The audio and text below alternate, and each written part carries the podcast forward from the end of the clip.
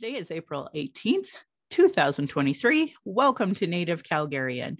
Oki Naganago Mekoche Chestokom Aki, or in my language, Dekots Nogotine Siku. Hi, my name is Red Thunder Woman. My married English name is Michelle Robinson, and I use she and her pronouns. My Dene lineage roots me in the land of the Great Bear Lake tribe in Treaty 11. My name is Dekot Nagotine Siku. My people wore rabbit skin, so it's been referred to as the land of the hair people, which I just recently found out that you're not supposed to bring rabbit into a lot of uh, Blackfoot ceremony. So that matters because my moccasins have rabbit on it. So I need to make mm. myself Blackfoot moccasins. Anyway, I'm a native to Turtle Island, and my Dene Nation is a visitor to this area of Clincho Tine Indahe in Sahtu Dene, meaning many big dog town, named after the Calgary Stampede. I was born in Calgary or in Blackfoot Mohkinstsis as Michelle Elliott, an English name which has afforded me privilege in an English colonial world. My mother is Northern Sla- Slavey Dene or Sahtu Dene, but my Indian Act imposed status card by the Canadian government says Yellowknives Dene. Through my father, I am a daughter of the Mayflower and a daughter of the American Revolution while being a Canadian and having an Indian Act card.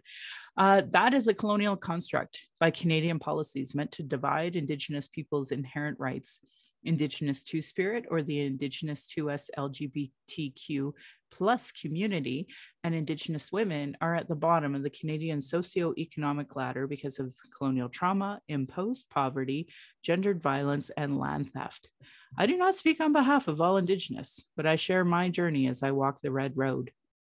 As a Dene woman who has attempted to run uh, joined harmful colonial parties, spent money to be at expensive conventions, left my home to travel to those conventions just to vote on incomplete policies that still allow incarceration, uh, denial of ju- justice, a denial of health services, child theft, racism, colonial trauma, and genocide of Indigenous and Black peoples. I have worked to continue, reports to advocate for, and attempt to work within these systems meant to harm me and my community. I think of all of this today, and I hope we honor the many Indigenous lives lost for this so called country named Canada. I hope you see your role in the importance of stopping harm, and as a citizen, see your role in reconciliation and as a treaty partner. Pride Month should never be one month. It is important to understand that the straight agenda and gendered violence was and is forced on this land by Christian outsiders. Land acknowledgements are critical for creating a safer space for Indigenous, as well as honoring the host as a guest and acknowledging your role as a treaty partner in a so called time of reconciliation. It's also important your land acknowledgements have that meaning. I encourage everyone to introduce themselves, acknowledging their ancestors, stories of displacement, how you perceive your role as a treaty partner, a citizen of Canada, a refugee, or other land displacement, so we as Indigenous people know how safe you are to be around.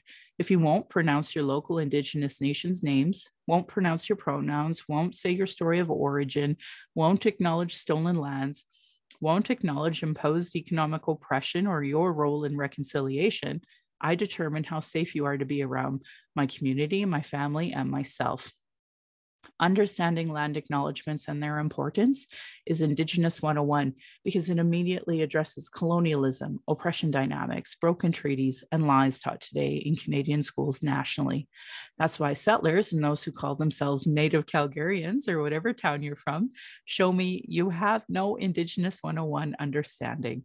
Jesse Wente's book, Unreconciled, explains it perfectly, as do many other Indigenous authored books.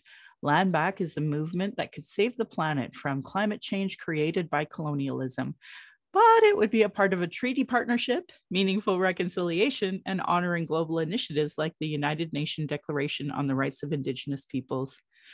I honor the Blackfoot as the elders and members have been so kind to me on my Red Road journey. Elder Red Crane taught me how to pronounce my spirit name in Blackfoot, and Leonard Kenny taught me how to pronounce my name in Sahtu Dene. My humblest apologies to the Blackfoot and Dene elders and language keepers as I try to learn proper pronunciation. I'm speaking to you on the lands of the Nitsitapi, which is the Blackfoot Confederacy. The Blackfoot south of the imposed US Canadian border are the Blackfeet, and north of the border are the Siksika, Kainai, and Piikani of the Confederacy.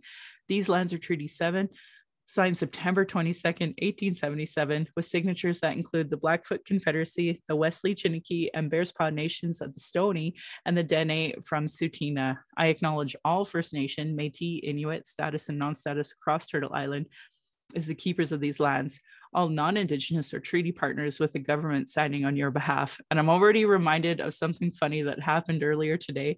Uh, it might have been a couple days ago, actually. Um, we were talking about making deviled eggs and putting some pepper on and some uh, i said Kainai pepper my yeah. my daughter looked at me and started laughing and we had a good laugh because apparently i acknowledged the Kainai nation before i acknowledged uh, uh, pepper properly so that was pretty funny anyway my patreon account is native calgarian where you can pledge and support Thank you, previous donors, for showing your support. If you value listening or watching and can afford to give, thank you. For those who cannot afford to give, I'd love to hear from you at nativeyyc at gmail.com. Send in your comments or your questions. Also, giving a review helps whatever medium you're listening from. Please know that the truckers have found me and are not giving me kind reviews. Um, I have a YouTube channel where you can go and subscribe. Go to the go to nativecalgarian.com for the latest podcasts and pin posts on social media. And I'm so excited today to introduce my friend Tyson. Oh, I'd let you introduce yourself in your way and uh, tell my viewers who you are. Great. Uh, thanks, Michelle, for having me as a guest. I've been a long-time listener and just like uh, a stan of Michelle Robinson. Um, when you, yeah, running for the election as well, and just like the value of your wisdom that you shared um, and just yeah it, all of the things that that you do in community and i've really trusted your wise direction in different ways to, over the years as well with um, the things that i've been get getting up to i think you just have a really anyway we can we, this is a great, great little chat but my name is tyson bankert i go by he him pronouns. I um, was adopted from um, jamaica um, without very little connection with um, my ancestors, mm-hmm. um, but due to colonization, um, I'm sure Western Africa at some point um, in, in, in that lineage there. Uh, my parents um, are uh, white settlers who came to um, Alberta um, in different in different ways, but they so I grew up here in Mohkinstsis and uh, as one of only me and my younger brother, who was also adopted later on, um, as only kind of two black people I knew um, growing up. Uh, for the most part, here uh, was interesting for sure, and um, I've, for me, being realizing uh, just the complexity of race and my sexual identity, my growing, my upbringing in the, in religious systems, in my family systems, these systems that really I think are the like the foundational aspects of who we become. Um, and as now as like a, a, man in my 30s, it's always been interesting to kind of unpack all of that um, as we go through. But I, I am a I'm someone who is a facilitator, a community builder.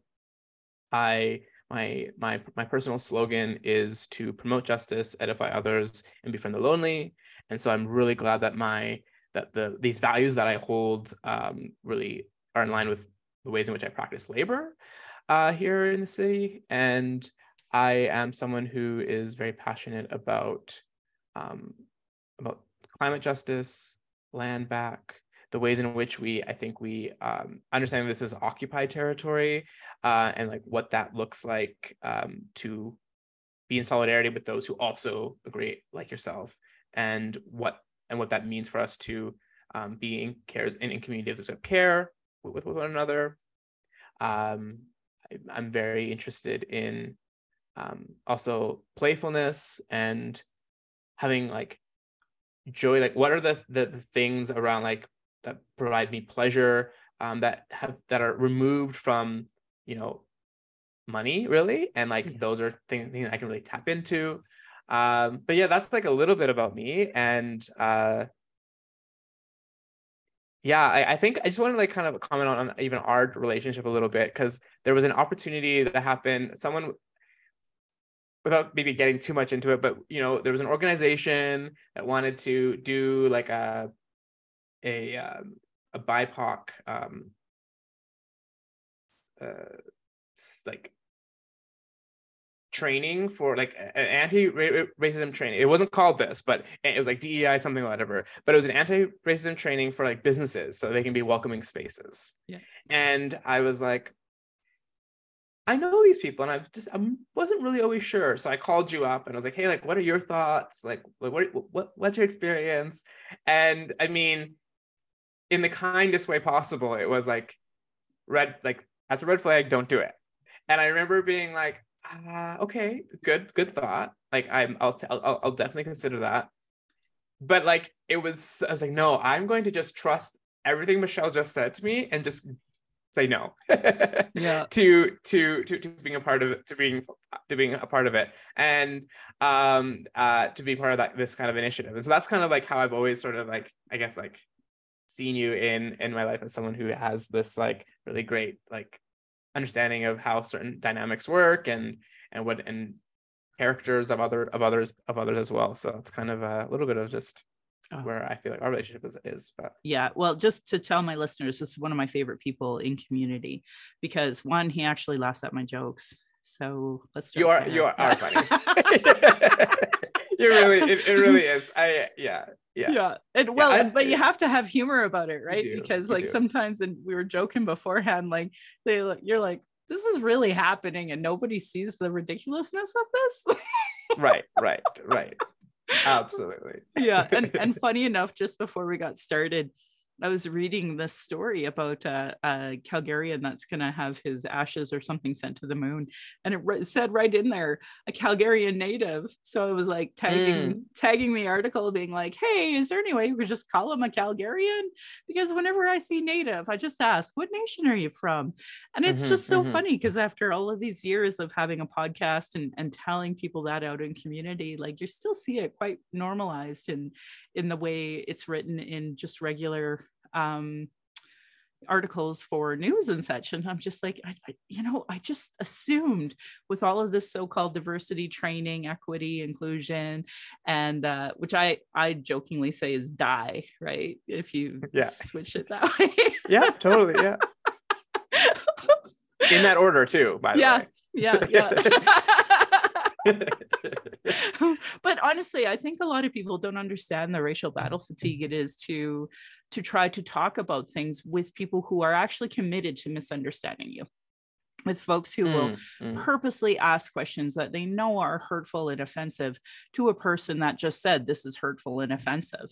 So that's why of course we we charge people for that type of education. And you know at least by having this podcast i can have that barrier so mm-hmm, for mm-hmm. folks who are just committed to misunderstanding, you know, they're not going to pay me. But at least for folks who are interested and maybe don't have the cash, or for me, it's just talking is healing. Um, maybe that will help them understand a different point of view for once, as opposed to their very structured colonial white supremacy, Christian, um, we're right, everybody else is inferior belief system, which mm-hmm, mm-hmm. I was raised with you know and um and my dad uh he's he's white. And we did not talk about racism other than you know oh those other natives you know like right right. always looking down on other natives. And of course like as an adult you know you're unpacking that and it's like no wonder i had so much internalized mm, shame mm-hmm. as a as a native as a woman because a lot of misogyny uh, came out in that Absolutely. time as well and um you know so so there's a lot of that gendered violence just with regular language so for me it's just been slowly unpacking all of that and trying not to be a harmful person when I'm out in community, but I still do it sometimes and I mm-hmm. try to correct myself. Uh, we have a mutual friend who just had a baby and I, I was going to say nursing mom and then I corrected myself and said nursing parent. Mm-hmm, mm-hmm. because I, it, it's immediate like now when you start going down that road of unpacking right so right uh, yeah and, and I think like that the the power of of language is so important. And and like some of the work that I get to be involved in is like when we talk about like like people are so scared of making mistakes right? And like i don't want i don't want to make a mistake. And then i go well if you're making mistakes and you're feeling a type of way about it where are your also your relationships to be called in to be to be you know to have that grace for i mean i mean there's there's a point mind you but mm-hmm. also it's it's how do you are you in relationship with people that you can actually go is like what does this mean for you when i when i when i say or what's my or what's this this language or understanding based on your experiences? Because i'm in a relationship with you. I don't want to I, I, don't want to, it to be impacting. I don't want to cause harm. And i think so many people are and then i always ask myself well if you're making constant mistakes like where are you where are the people that are checking you? Are, are you, are you allowing yourself to be checked? And then are you then responding to that in a way that's meaningful to then not do it again? And like it's a con it's a consistent it's a constant you know loop but it's that's what it means to be in a relationship with people. And mm-hmm. i'm always like wondering where that for some folks who get really caught up in like well lots of things right? Um around around this and, and then just call it identity politics like as if it's like a as if it's like a bad word because they don't want to handle it and i go okay well then i guess it's we can't be friends yeah well and that's just it and like i when i hear somebody use the term woke in a derogatory way like mm. I, I can't be friends with somebody like that because um, clearly they don't understand that's like an anti-black um, mm-hmm, sentiment mm-hmm, totally. but also like it i watched a great tiktok by a, a, fellow and he actually talked about how a little later the com- the conversation about woke kind of evolved being more inclusive of, of other oppression dynamics but mm-hmm, ultimately mm-hmm. it's still rooted in mm-hmm. being anti-black right totally absolutely so um you know for me i just don't have a lot of uh you know there's just some deal breakers no matter what mm-hmm. so i've noticed that i've really had to limit who's in my circle who's in my space um, i block all the time uh, every morning i wake up and i go through all my social media and block all of the negative um, comments because you can't i mean life's too short and i don't yeah. want my daughter i don't want my community seeing those awful comments and mm-hmm. um, yeah, it's just kind of you just got to be careful about who you let into your circle and based off of the language. And mm-hmm. there's a an expression in the indigenous community about uh, words of medicine, right? Mm-hmm. And but also word words are weapons. So mm-hmm. you know, mm-hmm, and and mm-hmm. even I don't mean to always misuse my words, but sometimes we do. So we, you know, it, it's mm-hmm. hard to make sure you you're saying the right thing. But I see a lot of people who have done oppression dynamics um, you know that that road of of understanding really be careful with the words they use mm-hmm. and uh, now i and i understand why and it took me a long time to get here for sure yeah yeah it's it's a it is a uh i mean i i you know, you, you, when I hear, hear of the you know the gay agenda or the woke agenda, I think to myself like, oh yeah, I'm for that. uh, you know, even you know, and it's like, and yeah. and just like how how easily it can, like uh, we were talking earlier about just sort of, um, like you said earlier, like, am I on a different planet right now? Like, am I do people? And it's like you like that a one word or a particular um, experience can be interpreted in a very in a very different way, right? I mean, we have people here um, um, uh, in Mohkinstsis who, you know, uh, think Calgary will will last forever, right? Like, or like that this idea of who we are is going to be on and on and on, uh, even though people, you know, and it's like that. This like our our, our history is somehow um, people have a very different perspective of what that is or understands or isn't willing to look at the whole picture of all of the things and um, what what a different world that would be if we were able to actually like unpack and yeah. cover like all the different layers of who we are as an individual, as community members, as people living on this Turtle Island, and uh, anyway, it's but the rhetoric the matters. Is a part of that like I, I, hear it, especially with the the so-called Sovereignty Act. You know, mm, um, mm-hmm. at, at, the end of the day, Albertans still don't understand treaty. So mm. to them, they have a different perspective of ownership of the province than yeah. you know not sharing with indigenous and mm-hmm. like a, a, reminder to everybody listening that the province was never negotiated with treaty it was mm. imposed mm. so we have a treaty with crown which is canada but at can alberta themselves seem to think that they are somehow absolved from that but they couldn't exist here without that federal treaty so it always comes down to that And yet, Mhm. when you read the rhetoric that's out there, when you read uh, how people are discussing this conversation, like it is very clear they don't understand they are treaty partners. So, Mhm. kind of back to that conversation of occupied land, they don't understand that Alberta was imposed, it is an occupation. And because there isn't, you know, equal revenue sharing, equal opportunity, Yep. we are not good treaty partners. We're not in good relations. So, like that language matters and how I see it being depicted in media and such. And I mean, there are calls to action and calls to justice for media. Very clearly, they are not reading it or implementing it or have the spirit of it. So, like, these are, are real issues about language and, And- um, the assumption of white supremacy, frankly. Yeah, and, and back to the the notion of like when you read it in the newspaper on na- a native Calgarian going to the moon, it's like, uh, wait, do you have like, have you thought about that as as a, as and in context of the calls to action of what you what you, what you can need to be changing, or even when we talk about like land ag- ag- acknowledgements, to me, it's so much of, um, it to me, it's acknowledging that this land has been taken over by someone else. Yes. as a quote that I think I heard actually um, um, paraphrasing from um, a podcast I just I just listened to on the Sprawlcast actually over this week, past weekend. Yeah. It was like like this is why we this is why we um no I I say we as in everyone's doing it, but like this is why I, I come to understand why that is an important piece to to to just that 101 that you that, that you speak so um to. Oh, thank you. Yeah, no, I appreciate that. You know, we were talking a little bit about um, our upbringing, and you kind of talked Mhm. about being adopted into Calgary. What was growing up in Calgary like for you?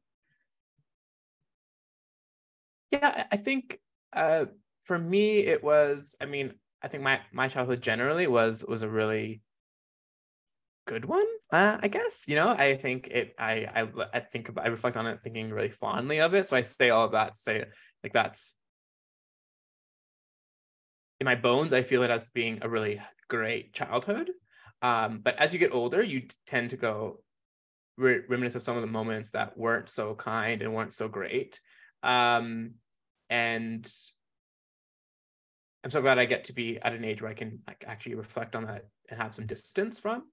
Um, but yeah, like as I said, being kind of um, my my my my my early family structure was that of my parents um, did a lot of foster care, so there was a lot of they were foster parents, and so um, although I was adopted and they adopted a few other children um, who were also like racialized as well, um, but then also had were part of a system that I think really doesn't provide the support does not i mean t- t- to to biological parents to to foster parents to to the children Yes. um like most most importantly uh so i think when you it, it, it can be very chaotic Mhm. um to say the least and i think but i think it, it, i think all of that has made me a very like a lot more caring more understanding person yeah. a lot more of an independent person because I think at times I had to kind of remove myself from what was at the time as a young person chaos. Mm. Um, uh, and I think living here specifically, I I think it knowing so quickly that you know oh, you know for me racism really came out from in in I don't know if it's the right word, but juxtaposition to my parents. So people, for example, would say, "Oh, those are your parents? That's not possible." I say, "Oh, well, why is it not possible?" Oh, because they're white. Say, "Oh, well, I'm adopted or whatever," and then it would be, "Oh, well, where are you from?" And I'd be like, "Jamaica," but I, you know, was came here at four months old, so I have no like, there, there there's no real um, connection there per se, especially at that time. Sure. So it would, but there, but but it was like, oh, how are you doing? How are you feeling? How's and like, eh, it's really not. I'm not. Please, other me in different ways if that's what you want to do. But I'm not. You know. Um, Sure. eh, so there was always a lot of unpacking around that.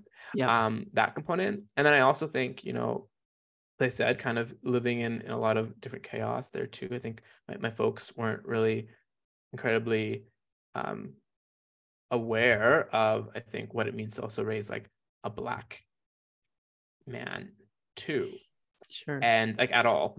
Uh, i think it was maybe like in, in my 20s when i was writing a paper in university uh, for um, a class on racism uh, that me and my mom actually had like a, a very like frank conversation about it. And i was like oh we have never had this before.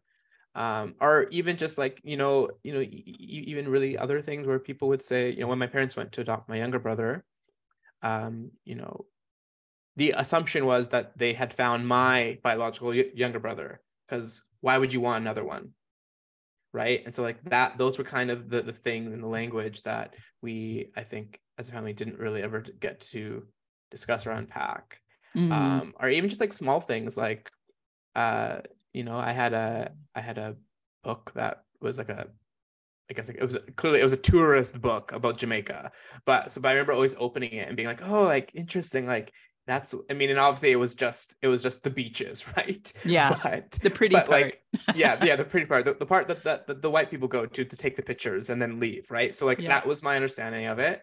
Um, but even just like uh, things around hair or things around my sure. um my um the call being able to really frame like how um, systemic oppression works as it relates to the education system or sports or like just like being in a neighborhood and like that sense of belonging um, that I think oftentimes, you know, now now I know wasn't really maybe nurtured or like helped support in a way to like help me kind of navigate those things. But yeah, you know we but that but but that you know and and make it sound like you can sit and go oh well, the parents should do a better job but i also think it's also we we we live in a system that doesn't do that that that that actively ensures that folks like ourselves aren't don't belong and that the systems do inherently um, push and make things harder for us yeah. so it's like you know um you know well i i respect yeah. where you're coming from it's really hard i love my dad un- unconditionally totally, yeah. like there's no question about that but does that mean he was able to prepare me for the racism and misogyny that i would experience mm-hmm. in life no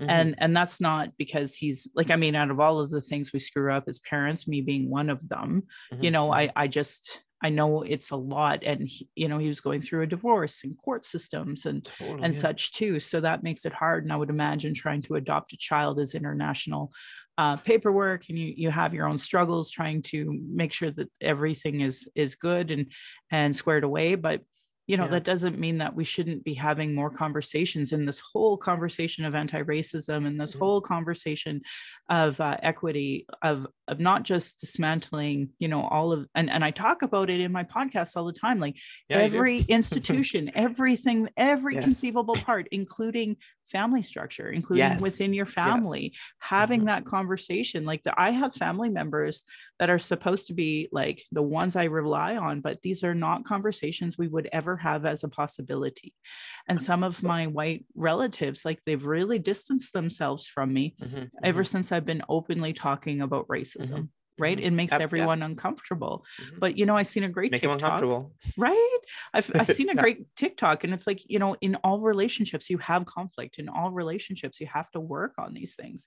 Mm-hmm. so I, I, just really um, encourage my listeners to look at um, you know what that means. Like how are we really supporting bipoc in within family structures yeah. and for uh, you know black families i see that on tiktok all the time where they say you know we have to have the talk with our, our children mm-hmm, from mm-hmm. day one this is what you can expect from this white supremacist culture and i know a lot of folks who are in the white settler um, colonial world are like oh we don't want to talk about racism and make totally. our kids uncomfortable but we as bipoc are living are living it we're, mm-hmm, we're living mm-hmm. that uncomfortableness because they won't dismantle the structures in education health family social church all of that right like there's Absolutely. so it's in every aspect that there and, is. and I think, I think there's all these like really small like there's these small moments that we i think when we provide conversations in our family systems to be able to and family being very very nuanced as well but the people that we're that we're close to and yep. saying like that's not appropriate or, or, or, like so for so okay an example of this is like growing up um so when i came here as a kid like, like as a four month year old um a woman came to um to uh to like like physically like take me to my parents um and she was from jamaica and so you know i mean yeah and i uh and it was you know it, the, the running gag or the joke was kind of like oh like you know um you know she she had her parka on or she was you know doing particular uh, things and and but but like and always asking lots of questions and wasn't really sure about like what kind of family she was dropping me off to. And i think and as i get older and i went to jamaica actually um so just to kind of like I don't know, get some perspective uh the notion actually was that like well for all she know these people were gonna have you as like a servant or a slave right so she wanted to uh, she wanted to make sure that this, this was this was you know legitimate Sure. and thinking like that i mean that is some seriously deep deep shit I, what, going to throw it to you in, and- in the other way too, Tyson. Yeah, I yeah. know Indigenous people who thought they were grew up in loving families, but were othered into a different uh, section of the house Absolute- at a different yes, table. yes to eat dinner, and they thought they were loved. yeah yeah yeah So I feel you on that. Yeah. And so I think we, we just have to, you know, we, and I, I remember talking to someone who was telling me sort of like, oh, well, that's just sort of the attitude we Jamaicans have about, about adoption, just generally international adoptions. And to them, it was like, and I remember her saying, oh, like when I was saying, oh, like I'm here, blah, blah, blah, because I'm adopted, blah, blah. And she then said, oh, you know, I don't, I'm not really, I don't really um approve of, of adoption.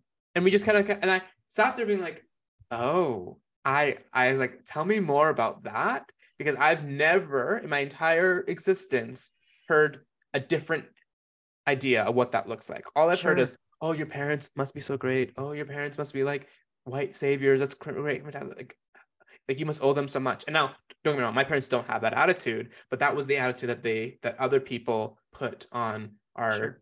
family structure.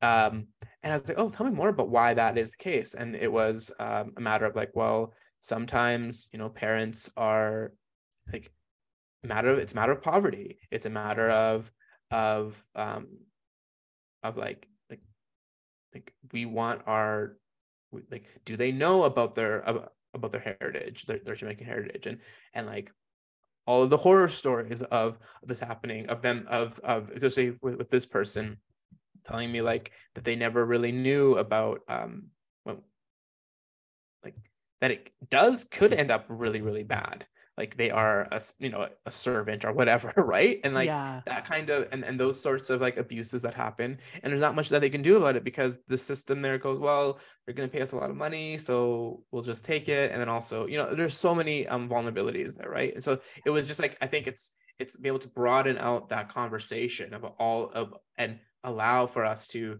to identify th- those small things that end up happening that you know years down the road you go oh i can't believe that happened and You then know- you and, and yeah and I'm going to throw this out to my listeners, especially because I, I want more engagement, obviously, from people who care and listen.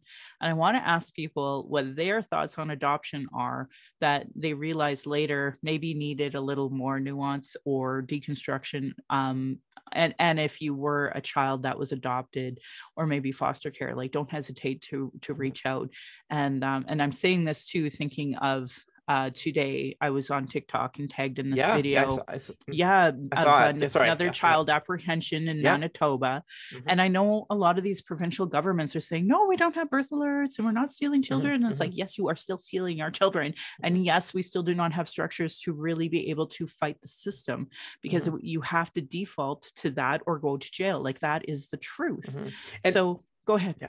No, I was gonna say. I mean, even in that in that in that TikTok video, the quote that I was so like it's straight out of a movie of like, "Give us your baby, or and, and then we'll explain." That Right? to me is so. It's like, what kind of like, how dare like I don't know. It's just it, it really, but it makes you. It, it makes me really reflect on just how I mean, so many things, but I Mhm. think um the opportunities for for specifically indigenous women to to raise their children in a way that like it doesn't like that all that money all those resources in that small little moment what could that be doing to support that baby starting off well?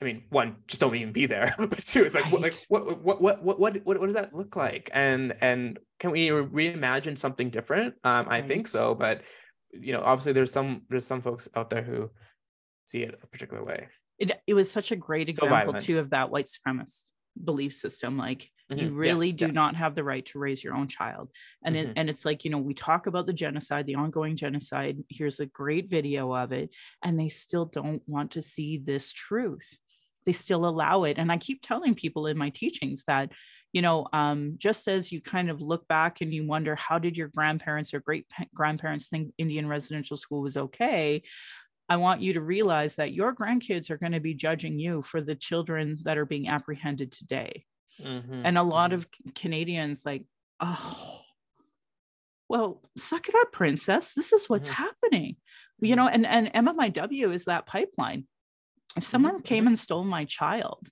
i'm not promising i would stay sober and like I, I Mhm. wouldn't care yeah, like, yeah, totally. you know you, you've lost the only thing that matters to you and and how it is that settlers cannot see that comprehend it and go yeah you're right that's wrong right now don't get me wrong i get a lot of comments on a lot of my social medias uh, saying like i can't believe anybody would steal kids let alone it being sanctioned by the government and um and that's good but we have to quit voting for people that think that this is okay and we mm-hmm. have to start dismantling these structures so like mm. i mean you know without getting too much into the politics of each party mm-hmm. so. but eh, yeah, it's Yeah. it's yeah. Or well, I think like I mean, ultimately, I think it comes down to when people say like, "What should we do?" or "Why are you know?" Uh, well, I would never become like this, or I would never do. I would never be homeless, or I would never steal, or oh, yada yada.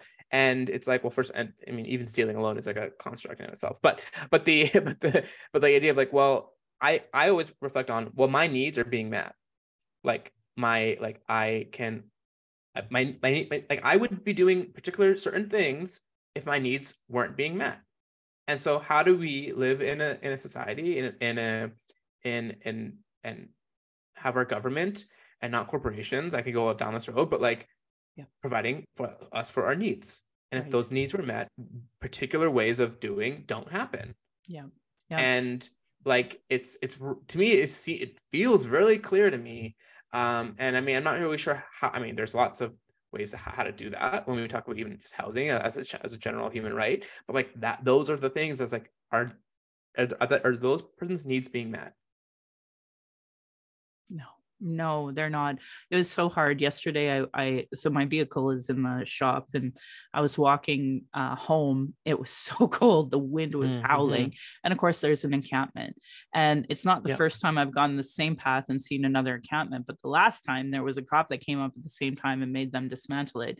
Indigenous woman, black man in a little encampment. They they dismantled it in front of me. so I was walking by and I seen this other one a little further not so easily seen through vehicles. And um, i was like no you didn't. And i just kept going because like you, you know i always kind of see if they're around and i couldn't Yeah. see anybody. I didn't want to wake them up. And i, I would give them narcan if if they wanted it. But uh, you know i just didn't want to disturb them. What did i wake up to this morning? Uh, like you know 12 hours ago or whatever there was a fire right there. So their encampment was burnt up. Mhm. so you know and and again you know everyone's like this needs to stop. And then i seen another articles that said they are going to forcibly put people with mental health issues in jails basically. They didn't say jails but you know government facilities. And i i Yeah. interpret that as jail.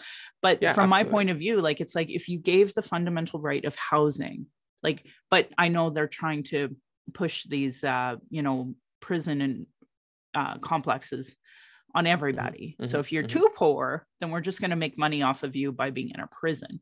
And that Right. like I, I just cannot comprehend how people are okay with, you know, profits being made in prison over of just giving people housing. Like it, it's incredible to me. And you know, people were mad. They're like, oh, this has to end. And I'm like, the money and resources that we use in the hospitals, that we use with fire, we use with police, that that is easily absorbed into just giving people housing. It's been proven time and time again through studies that if you give somebody housing, it it takes away all of those monies from all of those other services that are really unnecessary. Like it's like a third of the cost. So why, if you are a fiscal conservative and only care about money, why wouldn't you just want to give housing? Yeah, I, yeah, and, and and thinking about you know we talk about how it's like we who we prioritize in this in the in the system of housing are essentially landlords who like to buy up as many properties as they can to make money off of and it it it's it i mean it, it's a it's literally a monopoly board at this point Yeah. and like we just we need to it's like does anyone see this i'm not sure but i i i, I see it- you. I see this. yeah it's like i you know uh yeah it, and i think also when we talk about um um uh what kind of you know we're ancestors in training you know like what kind of people are we going to like we're going to look back on and say like i think what we will reflect on wow we actually were the kinds of people that allowed for like the idea of landlordship to be a thing. Like people just being able to like work half of their their, their income to then dedicate to someone else's mortgage like that to me like our you know i mean i'm still working on this but like i know like you know vegetarianism veganism is something i definitely need, need to start to but we'll look and go oh wow they ate like they just hmm, interesting. Like i think there'll be conversations that we'll have in the future where we'll be asking ourselves i can't believe that we did that.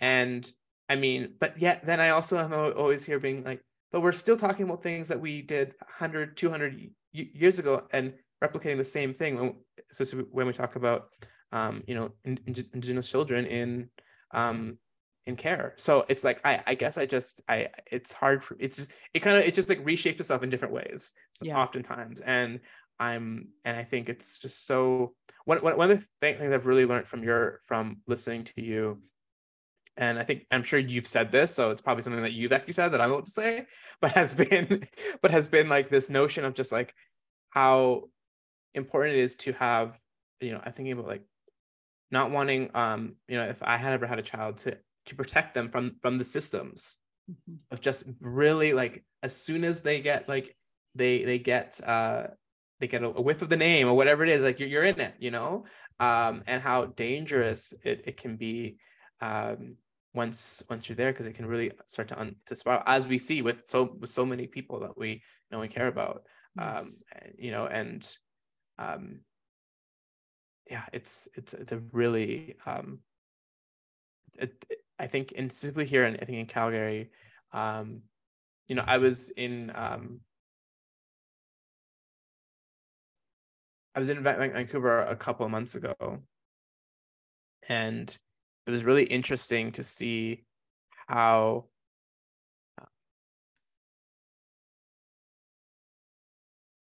you know the and i, I don't even want the the understanding of even just, even just a little bit more like the positionality and the way in which they were talking about the art of or and dis- expressing the um the terror of of um of the discovery of of the and, and of of the of of the uh, of the grave sites Sure. and I don't even say discovery. I mean, we it's it was something that anyway. But sure. but uh, like even that, I was like, wow, this is this feels so explicit and like public Yeah. and intentional in a way that like. And, and maybe if you're listening and you're in Vancouver, you're like, yeah, no, it's not. But at least in comparison to what I see in Calgary, it's like, oh, there's a level. uh, It's like a discourse, like a discourse in the public sphere of being able to talk about it and not willing to like hide behind that and like the um the i guess like for some folks anyway like oh oh my gosh like shock and surprise about it and like i was like oh i wonder if, if there's still energy there. Like where's the energy uh, out of the like i feel like it's just kind of left. Or we talk about black lives matter. We talk about stop asian hate. We stop we talk about the the, the, thing that i think you know in some ways were because of covid and how it was people were really fed up. Like it's like we're going to take this to the streets in some in some hopefully some meaningful way. Yeah. and then now i feel like in in in the community work that i get to be involved in it feels a little bit like it's been really there has been ta- has has been taken out of it. It feels very deflated. I, I wonder what you Yeah. what your thoughts are. I, i, I, mean i kind of know your thoughts but i'm just curious. yeah i know i know. Yeah my uh like in calgary though it is so conservative here right? Right and there's a lot of money like the reason why i talk about UNDRIP is because if we Mm. implement it here in calgary it would literally save people's lives not just here not just provincially not just nationally but literally globally because we have so much fossil fuel and so much energy companies right here out of calgary so they know that so the sooner they can stifle these conversations on equity inclusion diversity the sooner that they can continue making money and profit over you know black and indigenous peoples Mhm. whether locally provincially nationally or globally right because they they they and and my husband was telling me that even the banks have said we're the capitalism is dead. It is like mm-hmm. greed now at this point. And right so yeah. and and i mean this like it's here. It's right here in calgary. Totally. so i think the sooner that they can squash these conversations the better. And like they're like my husband keeps saying you know we got to get out of here because mm. this place is so toxic. And he he's not wrong. Um but i just think that that's uh you know that's colonialism too in, in the sense mm. where it's like so we have to pick up and go somewhere well where do we go there's mm-hmm. no place that we're safe mm-hmm. right mm-hmm. so at mm-hmm. least if i'm here you know screaming all by myself on top of a rooftop somewhere saying implement UNDRIP you know at mm-hmm. least mm-hmm. at least i know i'm in the right place saying that it's so hard because like kind of back to um you know how we how we thrive how we have joy. Yeah yeah you know yeah. you kind of got to compartmentalize that over here and then look at the things to okay talked about that eight hours today. Let's focus on the next four hours of just enjoying my daughter enjoying life enjoying uh, whatever the movie is. Uh, by the way i've seen that uh, movie with dracula with nick cage. Oh my god so great yeah, I've heard, I've heard yeah, but yeah, so I do think there's a quelling of that conversation here, and I know that they've had think tanks here that are are top secret, quiet, with Danielle Smith, all the conservatives, um, yeah. you know, the K's, uh, Tom Flanagan, those types of mm-hmm, folks. Mm-hmm. you know, how do we how do we do Indian denialism? Let's look at Indian or uh, Holocaust denialism and, and make some parallels, and that's like their big go to. And yeah, I yeah. and I just think you know what kind of loser you got to be to create a fake uh, narrative and and have these conventions to teach people these crappy talking talking points and so so th- those things are really difficult being in an atmosphere where you know your neighbor is like rather than hearing the truth and would rather listen to a false narrative and call me a sheeple right rather than mm-hmm. doing the truth of treaty and understanding mm-hmm, oppression mm-hmm. dynamics and anti-racism right? So like we we are absolutely in a in a real like um yin yang i don't know yeah, yeah, right here in calgary i think. And I, I don't think people really understand the gravity of it. So i feel you. Well, I, th- I think like one thing that I, I mean, we both have experience in like the nonprofit industry, and like, I'm always like, I'm always just like, um, curious about like you know where, where it's we are working with you know our this industry is working with the most marginalized most you know equity deserving people and then and it's this like rumble i guess of like okay well we want to be able to like uh there's there's a couple of organizations that, that I know here in the city that I'm always like, yeah, we need to get out and vote. Just just vote. It's like, but but wait, wait, wait. But for what?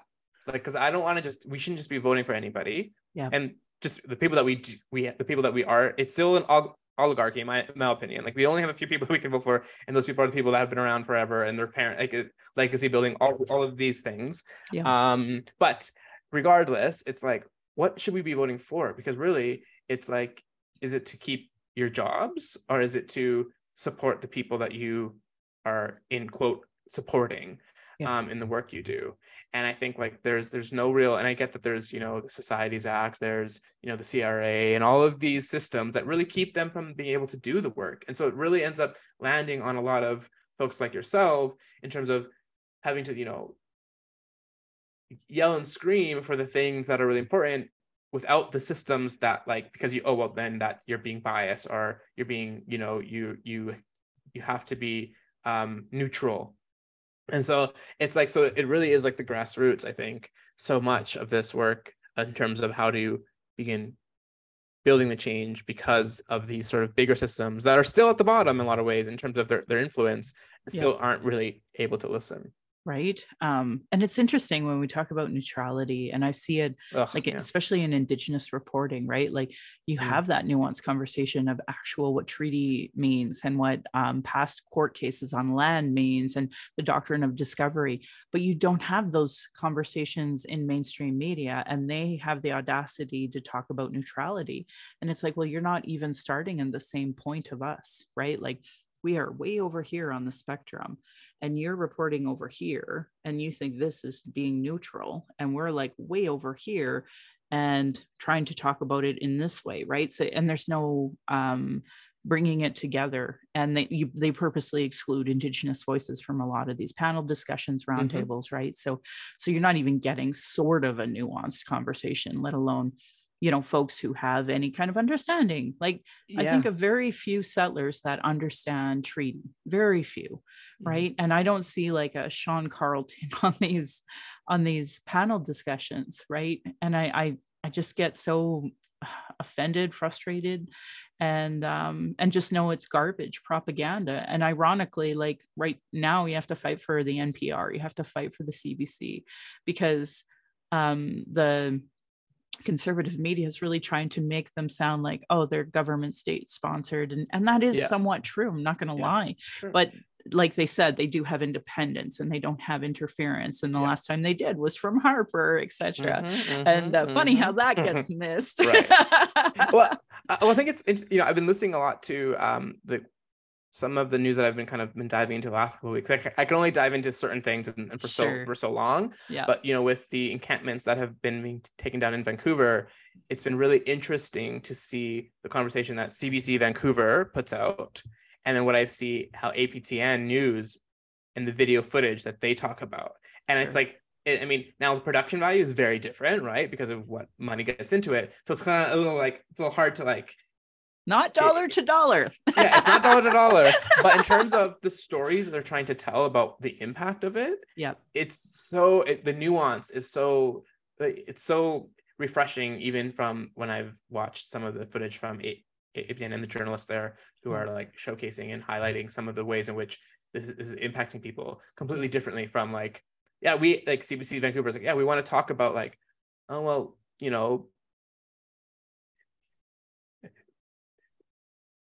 where where are you gonna throw your stuff after? It's like that. Like, yeah, it, it's just so it's so it's so. I know it's still trying to to I think hold space for like conversations about um really for like the white audience and their yeah. and their perspectives on it. Right. Um, which i mean i guess is like that's who they're centering i guess but um but then and then yeah, the ctv it, is wild. only like straight from the police talking points right? Like yeah just, exactly yeah but yeah, what did the chief say? Well that's all that matters exactly, so. exactly exactly yeah. Because they're the ones in power so they're the ones that are going to be doing you know it's like ah it's, it's very frustrating but it is re- it is really frustrating so but i like i'm glad we can have this conversation yes, to kind of yeah. like maybe implement implant these ideas into folks that are like oh i never thought of it that way and it's like yeah they don't want you to so can you you know listen to and, and i i encourage other podcasts on my podcast all the time because um my voice is one of many right but mm-hmm, everybody mm-hmm. has a different nuanced way that they look at it and maybe yeah. we'll bring it in in a way that they can respect and understand it um you know after listening to me for years you know coming from uh there was a two Crees two Crees in a pod and they actually talked a lot about um, the toxicity of nonprofit. It was such a great one. Remind me, and I'll send you a message with it. Actually, I'll, I'll try to link it into this so that people will hear mm-hmm. it too. Uh, but it's such a great um, podcast on that. And it was a, another friend of mine who sent it to me, and I was like, "Oh, this is perfect." So, um, you know, like I, I, I just wish people heard from more Indigenous voices. I wish um, I could have a sustaining podcast they could have a sustaining podcast but have more or- overlap in these ctvs uh, cbcs globe and mails so that that there's an understanding and i think of one of our, mm. our best scholars is dr james sinclair out in mm-hmm. winnipeg mm. and almost everything he writes for press is the winnipeg press and it's always a paywall right so mm-hmm. i can mm-hmm. never really read what he has to say and mm-hmm. i've been like should i buy a prescription or a subscription or should i not and um and just because i think he's one of our best scholars uh, aside from a pen paul Palmater or or his father um you know our our commissioner and and former justice sinclair so mm-hmm. um anyway, I, I got off on a tangent. I just want to say no, thank you for yeah, thank you for being on my show. Is there anything else that you wanted to plug before um, I start giving out all these resources? yeah, I think one of the things, and, I, and we just, I think this is really just great chat for us. Like an excuse for us to connect and Yeah. and chat and uh, a couple of things that I I'm I've, I wanted to to plug for folks and I, I'm really curious to know a little bit even more about your thoughts too is just like uh, so as as uh, I help uh, I help support um, community development learning initiative Mm. and so there we have an anti-racism decolonization lear- learning and action team. And it's full of different folks from different experiences. Some are practitioners, some are not people in the nonprofit, some are just volunteers. And like one of the things that folks wanted to start doing was doing like um, uh, a land acknowledgement. That was like the draft title, a land a land workshop, with the emphasis around like how do we actually help support people in really what you, like. This is like 101. Like we want like there's different learnings that people have that they want to be able to but do we have like are we holding space for people to actually think about what this actually means to reflect on their own ancestry as you as you so brilliantly say but then also what that means for you to then make these steps towards this thing called decolonization like you can't like where like you don't even know where, where to start from and even when Mhm. i talk about you know that's a practice that i think so many people are in some ways like afraid to do or like Mhm. oh well i have oh we have the city of calgary one that, that we'll that we'll share and it's like and when i every time that i share one i always try and take that moment to also reflect on what have i been learning currently right now what can i also share to add to this sort of this framework um, but then also being able to add add in my own um, and like understand like what that what that means for me because how i'm showing up because i can't do everything like i'm i, I can't like Sure. like but i have a particular you know it's like what's my scope you know of, of influence and Yeah. and so um, if folks are, were interested in doing that um, it's called reflecting on land meaningful land acknowledgements and we're doing it on may 8th um, and it's specifically for settlers though it's like it, it is a and partially and- i think the intention uh, of that is also is to support um like so much of this and, and a lot of, of what i'm sure i mean i know i know that you have is people will, will, call upon you say hey uh can you help us with this? Or "Uh, hey can you do this for this? And and the fill us with all of your knowledge and and, and experience and wisdom without having done any of the work initially Yeah. and it's like and i mean it's not levels by any means but it's definitely a, a- sense of well if you want to learn more about like Mohkinstsis or Fort Calgary or all of these other other really important things um, about what it means to be on this land, you better first know why you're on this land and what that looks like. And so that intention there um, of like of giving people that space to also n- not have Indigenous folks hear all of the things about mistakes. Yes, the true spirit and original intent of Treaty Seven. Read some books. There are plenty of things out there, right? And and yeah, we, we want to be able to get like you, because people are afraid of making those mistakes. And as a black person in so many um, spaces that are supporting people in their in their efforts for anti-racism, Mhm. I sometimes think, oh, I wish I wasn't there to hear that. Yeah no kidding. You know, and Yep. and so it's like so also being really aware that that is a dynamic as well of we could probably move a, we, we could probably move and help hold space for people without also harming the people that they're saying that they want to support Right. in efforts and so anyway uh reflecting on land meaningful land acknowledgement is something that that's um, i'm helping um, co-facilitate nice um and uh, also i like i love plugging um just like the the there's a quite quite a few different and i'll send them to you but like uh jane's walks as well that's upcoming in the next couple of weeks. And i think like there's a lot of the interesting things for it's like i think an access point for people to also think and reflect on. Uh, i know there's there's a really great one that i've been able to go to on um on nose hill as well. Mm. um and there's like the like i i think there's something about when we get to understand the land too of how we're there's like a medicine wheel and maybe you've noticed it but it's kind of near um um max bell maxwell thank you yes Yep. yeah I've seen that. Actually, uh, Samantha and I were part of painting the rocks that right ended with up going on that.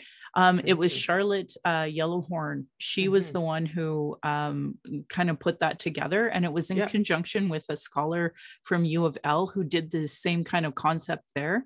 And Okay. she, that scholar, um, taught Charlotte so many things that she was like, I she was so inspired. She had to do it here, and mm, I, I love, love it. it. because love it, it, yeah, it it just that's what we should be seeing more of throughout the yes. city like a hundred percent and mm-hmm. and it really meant a lot for me to see that because uh, for folks who don't know uh, the blackfoot confederacy is like they have this symbol of a circle mm-hmm. and it mm-hmm. goes into the four ways to talk about Piikani, uh, Kainai, Siksika, and the southern um, part of at like south of the U.S. imposed border. That's the Confederacy. So that basically yeah. painting these rocks and making that symbol and and and basically saying this is Blackfoot territory, and um, and there's so many more teachings behind that. I'm not even going to do it sort of justice in this conversation, right. but um, you can look this up if you're interested. For folks interested, and uh, it's such a it's it's a great teaching, but that that is real, like authentic um, symbology of, yeah, of the people here right and mm-hmm. and like my tattoo it's kind of like mm-hmm, mm-hmm. kind of has those depictions in there right so it, it's a really important uh, teaching from the u of l and I think, I think, I guess, uh, uh, and I and I say all of that to say, I think there's, uh, I encourage people who are listening, or maybe whether you're, I mean, whether you're on Treaty Seven or not, um, but still like get out into the land and see what is there, because yes. that I think is such been such an important grounding for me to go like this that my, my, my relationship with the land and seeing the, those who've been caretakers of it and showing up in in what we just talked about like that's super important to go yeah. out of your way to go see and like to like give a different perspective of like oh it's not just like you know um the max spells proper I, I don't I, I don't know like I don't know all the but like that like it's it is it's super important to begin helping helping us think about and and actively caring. Yes. Yes. No, uh, I'm yeah. so, so I, I, I, yeah. I, just say that just like I think that's just something that's that's been something that's been really helpful in my own understanding and practice on top of all obviously like listening to you but it is um but yeah that's just one thing that I I encourage folks if they're really interested, interested. to like yeah yeah no and it's good like i think there's so many like fun community events that people can do just to remind themselves especially if you're kind of stuck in this bubble right mm-hmm, so if you're a mm-hmm. person that's like a little afraid to get out maybe this will be the one thing you commit to is a jane walk or something and there's something uh, uh, that the white settler world is doing about um, you know asking people to be citizen scientists for an initiative over the next week and and constantly going with the bees. So like there's there is so many things we can do as people to be like hey this is kind of important to me and it's not too much out of our way. And it was something like just observing the type of um, birds and and where they were at what time and what date and sending in that data so that uh, folks can compile it in a nonprofit. So like like nonprofits could be more fun for sure than I sometimes give them credit. But it's also because yes. I also see a lot of uh, really toxic behaviors towards Indigenous people that are. Ah! and again that that particular group if they would just you know team up with the indigenous people maybe they would see it differently and i did hear of a really good initiative happening at the Kainai Nation um, in conjunction with some sort of nonprofit but that's another conversation for another day. But i really i love hearing that you're making space for people to really dissect land acknowledgements. I'll probably send that to the reconciliation action group because there'll probably be people there that will want to join it or um, be those advocates that get to teach what they've learned from say the book club and then and, be like hey did you know? And then it's mm-hmm. not you and i going oh, why do we have to say this?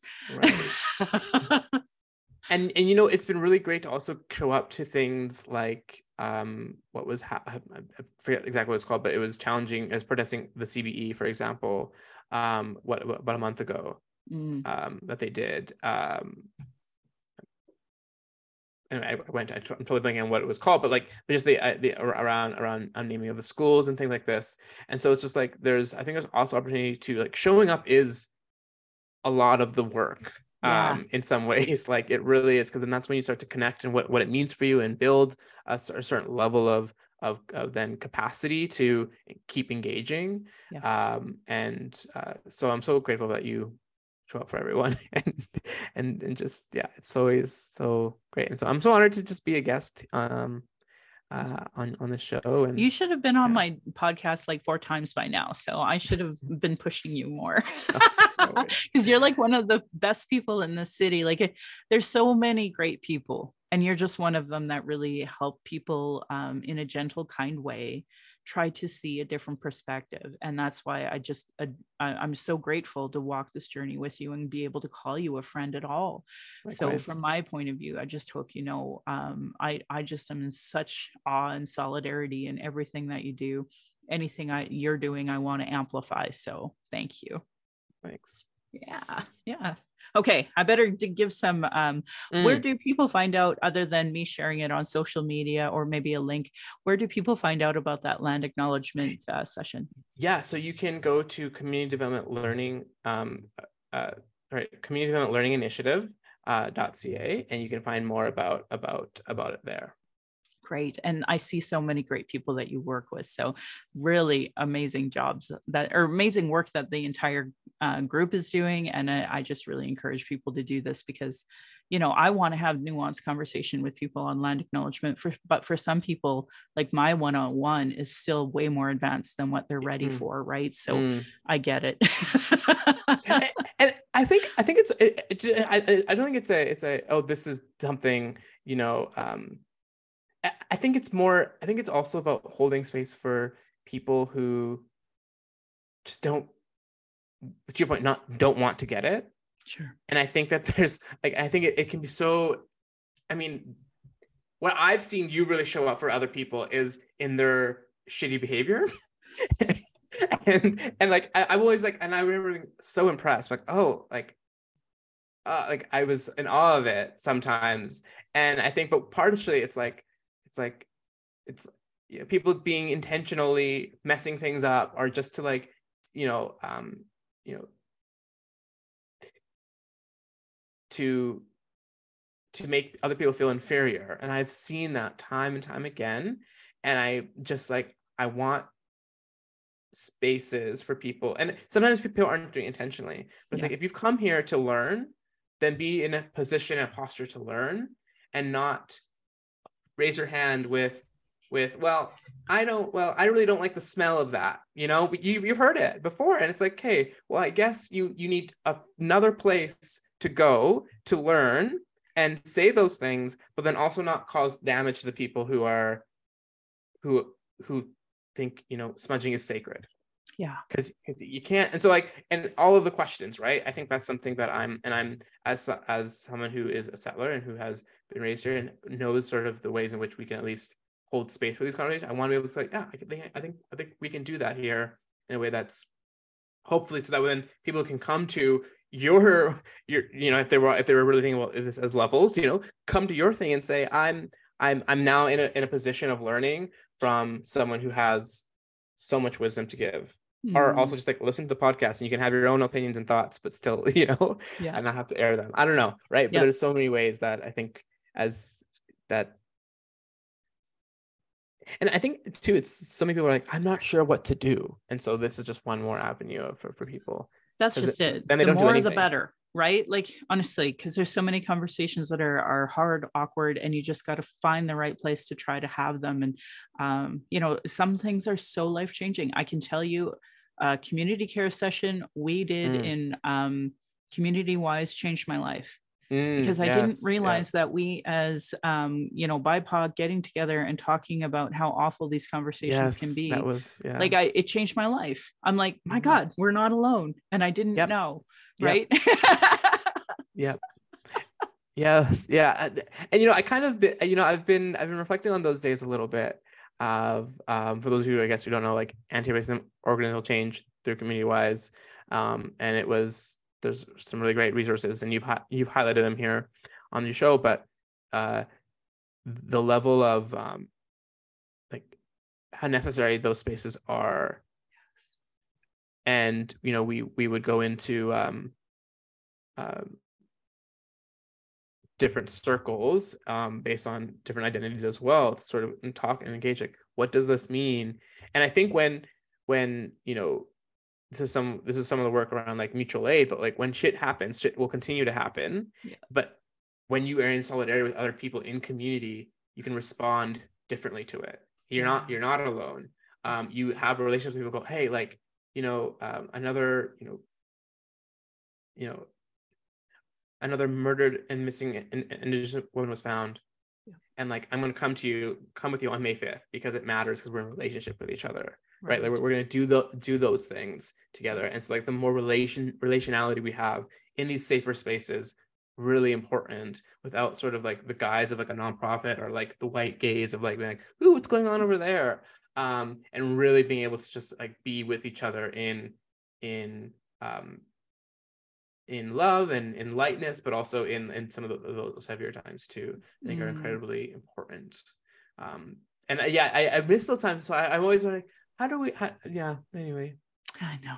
Maybe, I tried to create like another event. Right. I tried to create Zooms and that didn't end up working on Sunday nights for like all of us to get together. Yeah. So I'm like, ah, I got to figure this out. But honestly, it, it was just that I, I just want to encourage people to consider going to this event or, or a Jane Walk or, or something that uh, this group has been doing because like if if i had a life-changing event like that and i'm indigenous imagine as a as a settler what you could learn what what could happen from that. So i just really appreciate you putting that together for us tyson and and knowing and promoting it here so that it, i can promote it in my circles too especially to folks who want to have those conversations but are way too afraid to have it with me because like you said i will call them out.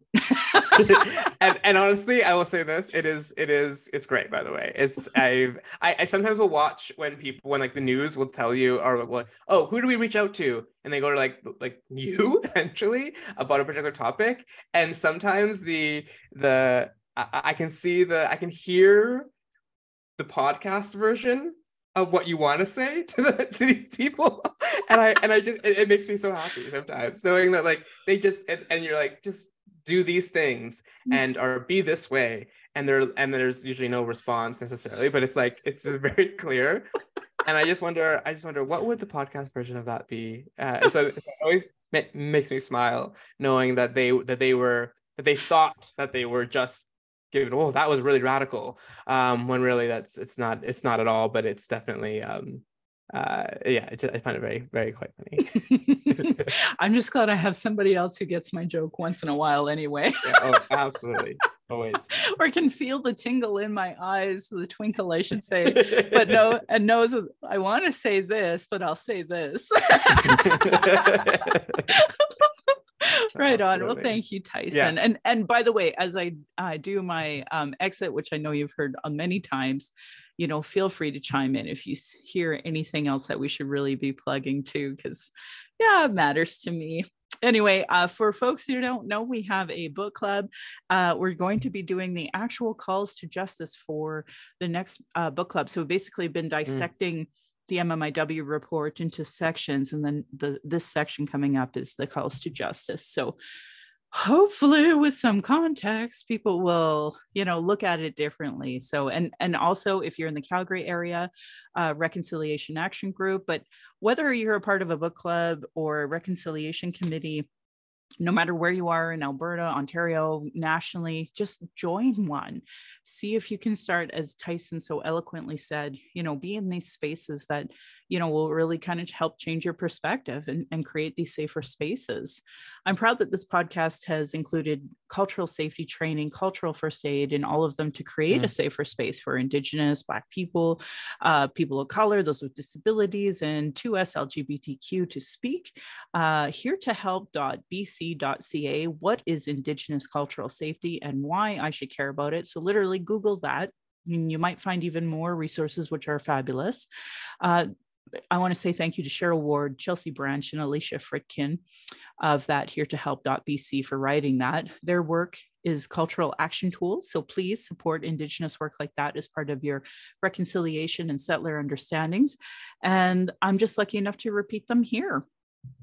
Internalized racism and lateral violence is another form of violence Indigenous people and marginalized people experience by the structure of oppression on these lands. So you can go to racialequitytools.org and Donna Bivens created this What is Internalized Racism? There's so much resource files there. I just love them all. So they help me too. Uh, do's and don'ts for bystander intervention by American Friends Service Committee um, you can uh, check that out. I thought I'm pretty sure I just checked their website and they had even more like videos and stuff too. So, uh, Indigenous people, Black people have been talking about these issues, sharing our traumas in reports, commissions, public hearings, just so it can be regularly disregarded. No more. Honor our words, honor the treaties, listen to politicians and their policies and platforms. If they don't recognize the marginalized in their budget with gender equity plus, if they're cutting uh, violence prevention programs, Indigenous education, uterus health choices, gay straight alliances, attacking libraries, lack of mm. human rights for migrants, immigrants, and folks with disabilities. Know that your vote to that party directly negatively impacts marginalized people. Demand mm-hmm. that they implement the Truth and Reconciliation Commission calls to action, the recommendation of the Royal Commission on Aboriginal Peoples, the multiple reports about child welfare reform, violence prevention, 231 calls to justice from the National Inquiry, and now provincially we have 113 pathways to justice.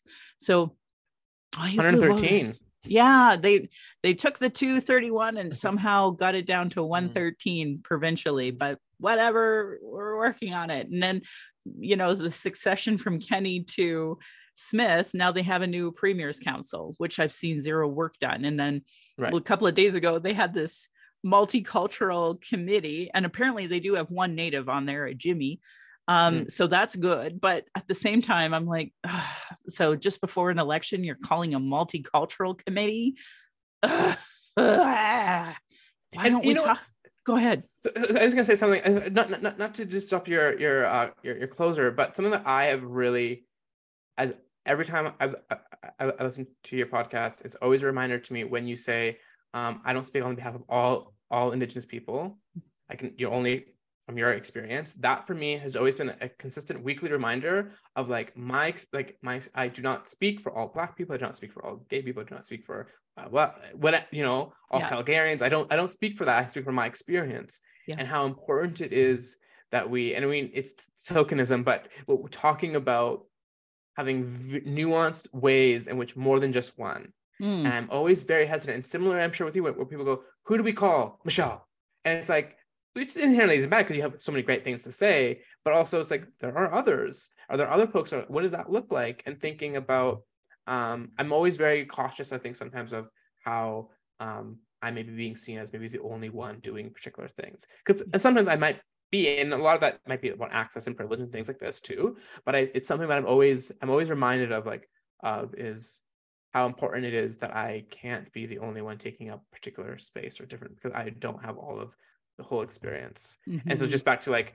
the, I mean, the multicultural pr- provincial panel, what, what, have you, of, uh, you know, I'm sure their their their one event will be great, but uh, but it, it is it's just it's it is that kind of like w- more right and yeah. more at the table, yeah, more at the table making those those decisions well, um, and, and for me, like, why are we having this multicultural committee when we haven't done this work on the uh, new Premier's Council on Missing and Murdered Indigenous Women, mm-hmm. Girls work? Like, that mm, there's been zero mm. announcements since that's been said.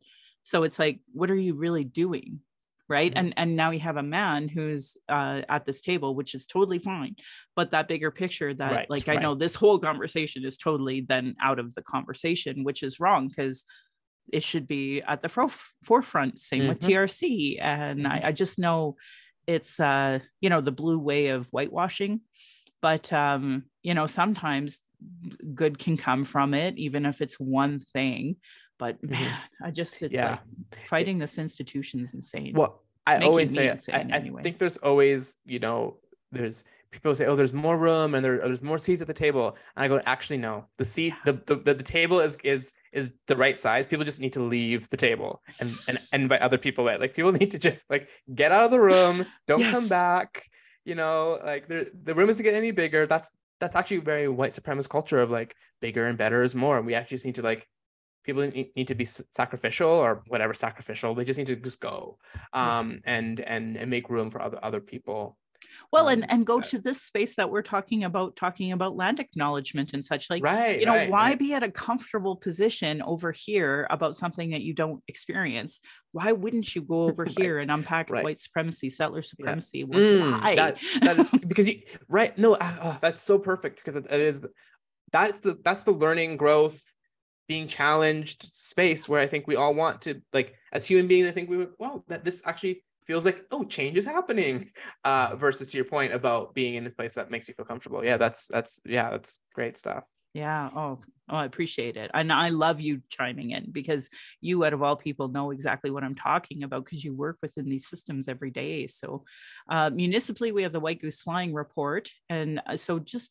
all of these reports, denying them is a form of abuse called gaslighting. Our people mm-hmm. are extre- experiencing extreme racism in the justice, educational, social, church institutions, with multiple reports that say the same thing. Demand change from election platforms and politicians if they don't understand colonialism, racism, privilege, sexism, they have zero business running. This should be understood by all parties, local politicians, community organizations, church groups, sports clubs. You know, uh, Google articles on how non Indigenous Canadians can become allies because there's actually multiple of them. Stephanie Harpe and I did an emergency podcast in the hopes that we could reach our allies to write about the crisis that we're facing. Uh, we also uh, talked about the aboriginalalert.ca. You can sign up there. Uh, you can go to Missing Children Society of Canada and download their app so that you're aware of looking for people in that moment. And uh, Tyson, I see, grabbed something, and I will allow you a moment here to show us what it is you, you grabbed decolonize. Nice. How cool is that?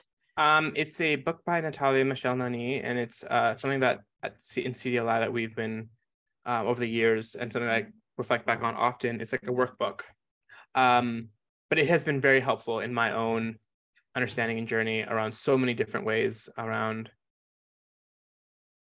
how I've been uh, how I've been uh, told to think about work life balance, wellness, perfectionism, mm. who I'm accountable for, um, always sort of like decolonize this particular thing. And I found it to be really, um, really helpful in my own, my own, my own journey around around this as well. Back to just sort of this idea of like, where do we start? How do we? What does it mean? What does it look like? Um, so anyway, it's just it's just another really great resource for resource us. that I that Thank I've you. that I've been very um that, that I share with folks. Yeah, it's really effective. I think that that's what matters is that it helps like I was talking to uh Kinsdale in our last podcast and she mm-hmm. does this indigenous um uh, book club for girls and you know mm-hmm. sometimes that one book or that one whatever even sometimes it's a poem you know just mm. changes your world's perspective so i appreciate that thank you. Um, another one that um, we were talking about with uh, stephanie harpe was this uh, women's homelessness.ca demanding urgent ac- access to protect the lives of indigenous women girls two spirit and gender diverse people experiencing homelessness. And i shared what happened today like just down the road from me where I was walking. Anyway, this government's failure to respond properly to the crisis of of uh, yeah. drug crisis is costing people's lives, tax, taxpayers using scarce resources to our overburdened ambulance and hospital systems. Please start getting housing. If you know anybody using substances, uh, please do not use alone. If you are using alone, there is the National Overdose Response Service at 1 888 688 NORS or download the Brave or DORS app but ultimately it's about making safety plans you know if you were in domestic violence situation we would be encouraging safety plans if you're using uh, drugs please don't use alone and if you are create a plan um, and you can learn more about this all the time we share this information but um, biggest thing right now happening in Alberta is forced Christian prisons when it comes to addiction and homelessness. So, mm-hmm, mm-hmm. Uh, my heart is with our community as we go through this. If you're experiencing emotional distress after anything we talked about today and want to talk, you can call the First Nation and Inuit Hope for Wellness helpline at 1 855 242 3310. You can also go to hopeforwellness.ca. They have a little text option there as well. And if more related to missing and murdered Indigenous women, you can go to 844 413 6649. Uh, for non Indigenous, there are distress center lines in your area and usually a functioning 211, or you can call 855 456 4566 or text at 45645. And you can go to crisisservicescanada.ca to learn more. Uh, the 60 Scoop Society of Alberta is at ssisa.ca. The Indian Residential School Survivor and Family Hotline, 866 925 4419. Kids Help Phone, 1 800 668 6868. The Native Youth Crisis Hotline, 877 209 1266 and for lgbtq2 plus the trevor project obviously thank you thank you 866 844 7386 uh, the Trans Lifeline in Canada, 877 330 6366, and lifevoice.ca has even more crisis supports and LGBTQ crisis supports. So please uh, reference that if needed. Violence is my everyday reality. I, um, yeah, every Indigenous generation has faced it. This is self care, how I take my power back, how I heal. This is why I started the podcast to speak freely without interruption, tone police, leadership shaming, gaslighting. I hope that other people are getting different perspectives by listening. But I'm tired of, you know, talking to people who know nothing about Indigenous people, colonialism, and constant surveillance of our people, our protests, our vigil in our rights. I and many others share information on racism daily, so it's just unacceptable anymore. Learn about being trauma informed. It is shocking to me how many people don't understand trauma informed care. Mm. And it's so necessary um, so that when people, you know, are being attacked, are you being attacked or is that a trauma response, mm-hmm, right? Mm-hmm, and mm-hmm. being more kind and gentle with people and trying to meet them where they're at. Uh, folks like me are dealing with internalized racism, gatekeeping, external racism, and folks that survive off the status quo, people who are in the their trauma. You know, they stop people from doing the work. They deplete personal resources. All the effort it takes into attacking each other should always be directed at tackling oppression, uh, oppression dynamics from the structures not each other. Anyway, internal and external racism is an everyday reality for me, Indigenous peoples, folks with disabilities, uh, QT BIPOC, and others. Masi Cho to my ancestors, to my granny and my mom of what strength looks like through your example. I'm just going to stop right there and uh, acknowledge my grandpa just passed, and uh, my mm. family is leaving today to go to Yellowknife. And um, yeah, my um, my thoughts and prayers are with my own family right now, wishing I could be with them, but knowing that um, it's a really complicated death for our family and folks who are from Yellowknife understand why. So I mm-hmm. just hope that people can be gentle to the Powless family uh, for the next little while. Anyway, I want to thank my dad for teaching me to be blunt and strong, my stepmom for showing me what a proud culture is through her Austrian family and roots, and stepping up to teaching me to be how to be a proud Calgarian. It is through her I am a second generation. And to my husband, Big Buffalo Rockman, um, for producing and editing the show, on top of being my husband, my childhood friend, father of our child, and support down my journey of the Red Road. He has witnessed decades of sexism and racism. And to our child, Thunderpipe Necklace Woman, we are mm. blessed to learn from you. And every every day we are honored you chose us you give me daily accountability to be a better and stronger person. My hope is that my daughter, my family will be proud in the future of us trying to discuss these present day issues in a way that they can understand down the road. Um, my Patreon account is Native Calgarian, where you can pledge and support. Thank you, previous donors, for showing your support. If you value listening or watching and can afford to give, thank you. To those who cannot afford to give, I'd love to hear from you at nativeyyc at gmail.com, where you can send in your comments or questions. I also have a YouTube channel that you can go and subscribe go to nativecalgarian.com for the latest podcasts and pin posts on social media. And on my birthday, I put out a birthday wish to go to Ottawa on May 4th.